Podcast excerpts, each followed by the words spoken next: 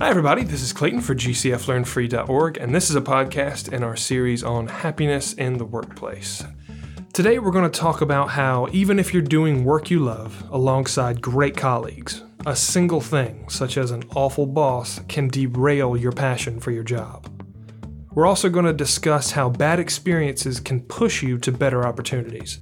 Here to tell us her story is Danielle, the communications specialist for G C F Learn Free. Thank you for being here, Danielle. Thank you.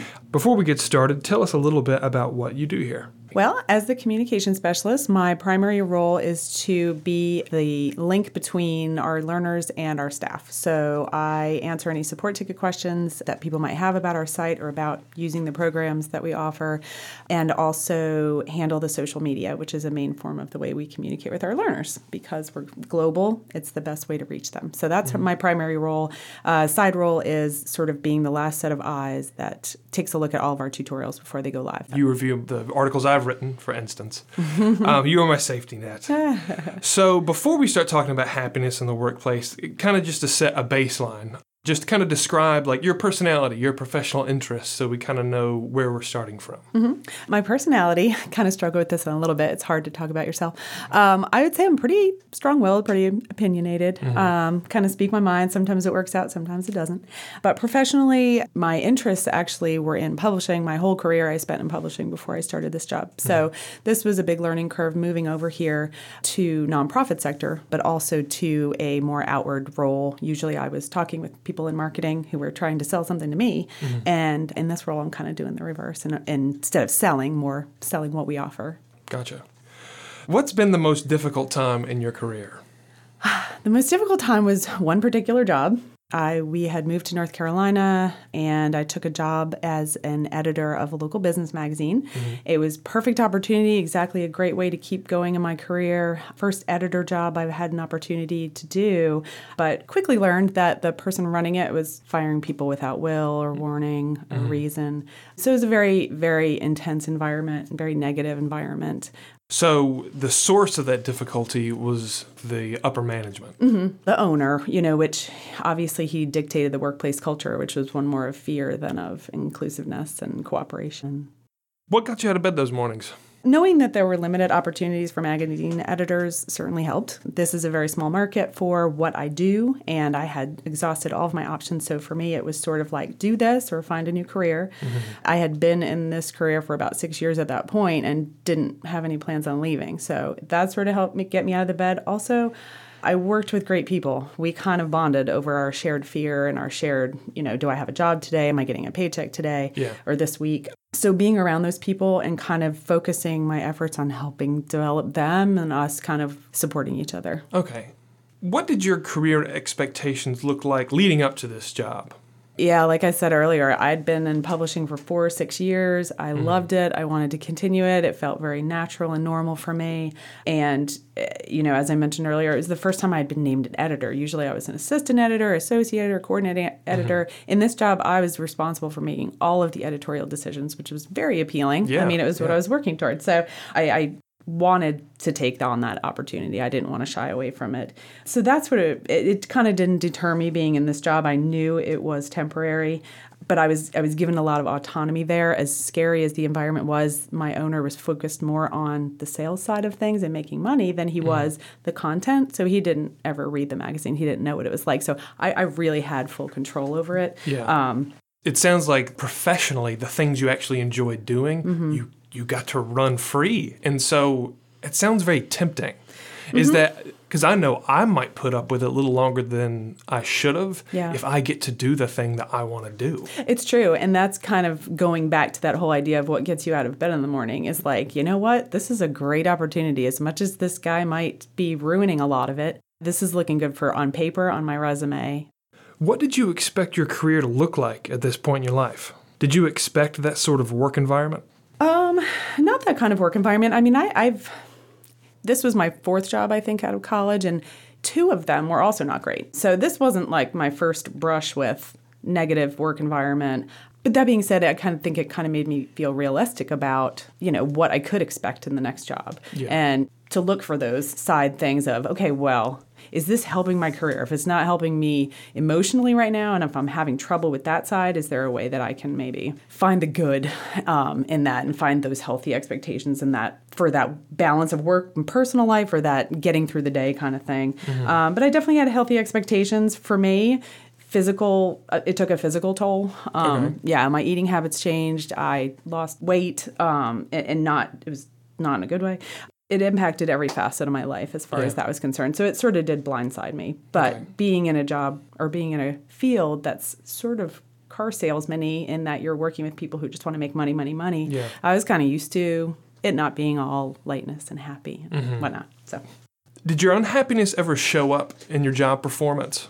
It actually didn't. Um, I do have... I, I should have explained maybe with my work personality, I have a good work ethic. Uh-huh. So I'm, I don't care how much I don't like a teacher or a boss or someone above me, but I'm going to do the work and it's uh-huh. going to be good. It's yeah. going to be as good as I can do it because, again, it's all temporary and every action that you take has repercussions. So yeah. if you're doing it, you know, halfway, then you're letting something take over so much that you can't literally function. Mm-hmm. That's when you need to leave the job. So what were the circumstances when you quit? Were you just fed up? Did you get a new job? I got another job. Okay. Yeah. I, uh, again, with that work ethic and all that, I, I did not feel comfortable leaving a job without another one. Yeah, the main thing is that, you know, with people being unhappy, I mean, everyone has that fantasy mm-hmm. at some point. They get so tired of their job, they just walk out and quit. And the opportunity that I took, I actually wound up in for three whole weeks until mm. something else came up. But that one was just, I need to do this. I need to put a Band-Aid on this. I need to get out of this situation, bad relationship, bad, you know, any kind of thing. Get me out of this. Mm-hmm. Over here, even if it, it ends up being a ten-year-long career or I'm there for three weeks, which it ended up being. But it's what I needed to yeah. just be like, I am strong enough to get out of here and have my sanity and some confidence. Yeah. Okay.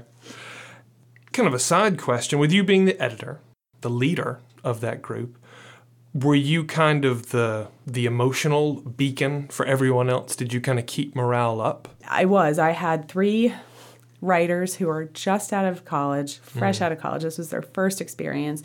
I felt really bad for them, and I wanted them to know as much as possible. This is very atypical. This is not what you're going to see in a typical office environment. Like, don't worry, it can only get better from here. So yeah. I definitely was, in a way, their emotional mentor or center, or, you know, just the leader to let them know, like, it's going to be fine and this is good for your resume. So, mm-hmm. yeah. Were there any uh, other positives you found in that job besides the camaraderie and, mm-hmm. and all that? For this particular job, sure, networking was huge. Mm-hmm. We were a business magazine, so businesses wanted to be in our magazine. So we were constantly getting phone calls and opportunities from people saying, you know, please come interview us. And so I met a lot of people, and yeah. I got embedded in the Triangle business community, got to know more people. And so that was extremely beneficial. I should have, mm-hmm. and looking back, I should have done it more. I should have taken that opportunity more because being on the other end, I realized how challenging it can be to get to these events and, like, be part of them. In any case, it was a great networking opportunity yeah. for sure. What did you find comfort in, professional or personal?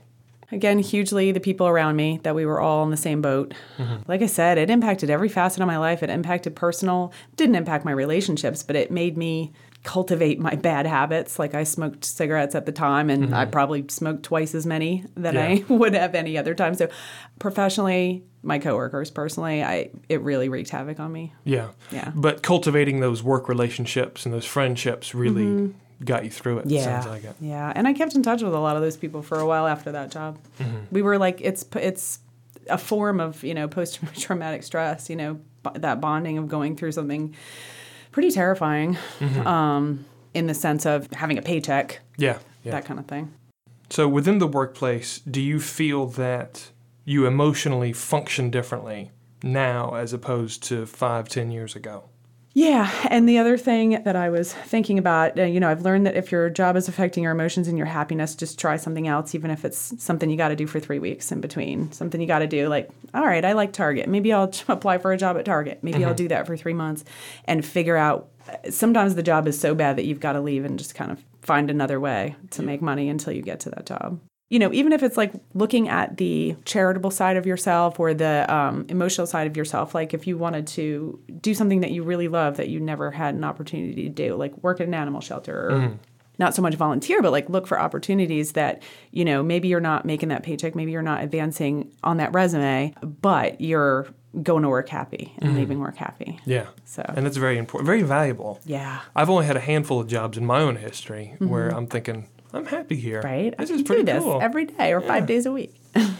So big picture, how do you deal with unhappiness and repetition and other workplace issues now? It is really hard to say, and I am so not sucking up to my bosses here, but uh-huh. this is a great uh, this is a great organization. So I don't really have unhappiness at work mm-hmm. currently. If I did have it, I would probably try and get to the root of the problem. You know, if it wasn't a particular person or it wasn't a, a fear, stress-induced environment, maybe it's a, I would start to question, why am I unhappy here? What is it that could be improved? Who can mm-hmm. I talk to about making changes? And this is, again, a great organization that works with people on that. There's mm-hmm. lots of them. There's lots of companies who say, okay, we want you here. If you're unhappy, let's try and figure out how to keep you here. Yeah. So I would say that kind of thing. Repetition, I don't know if I'm the right person to ask.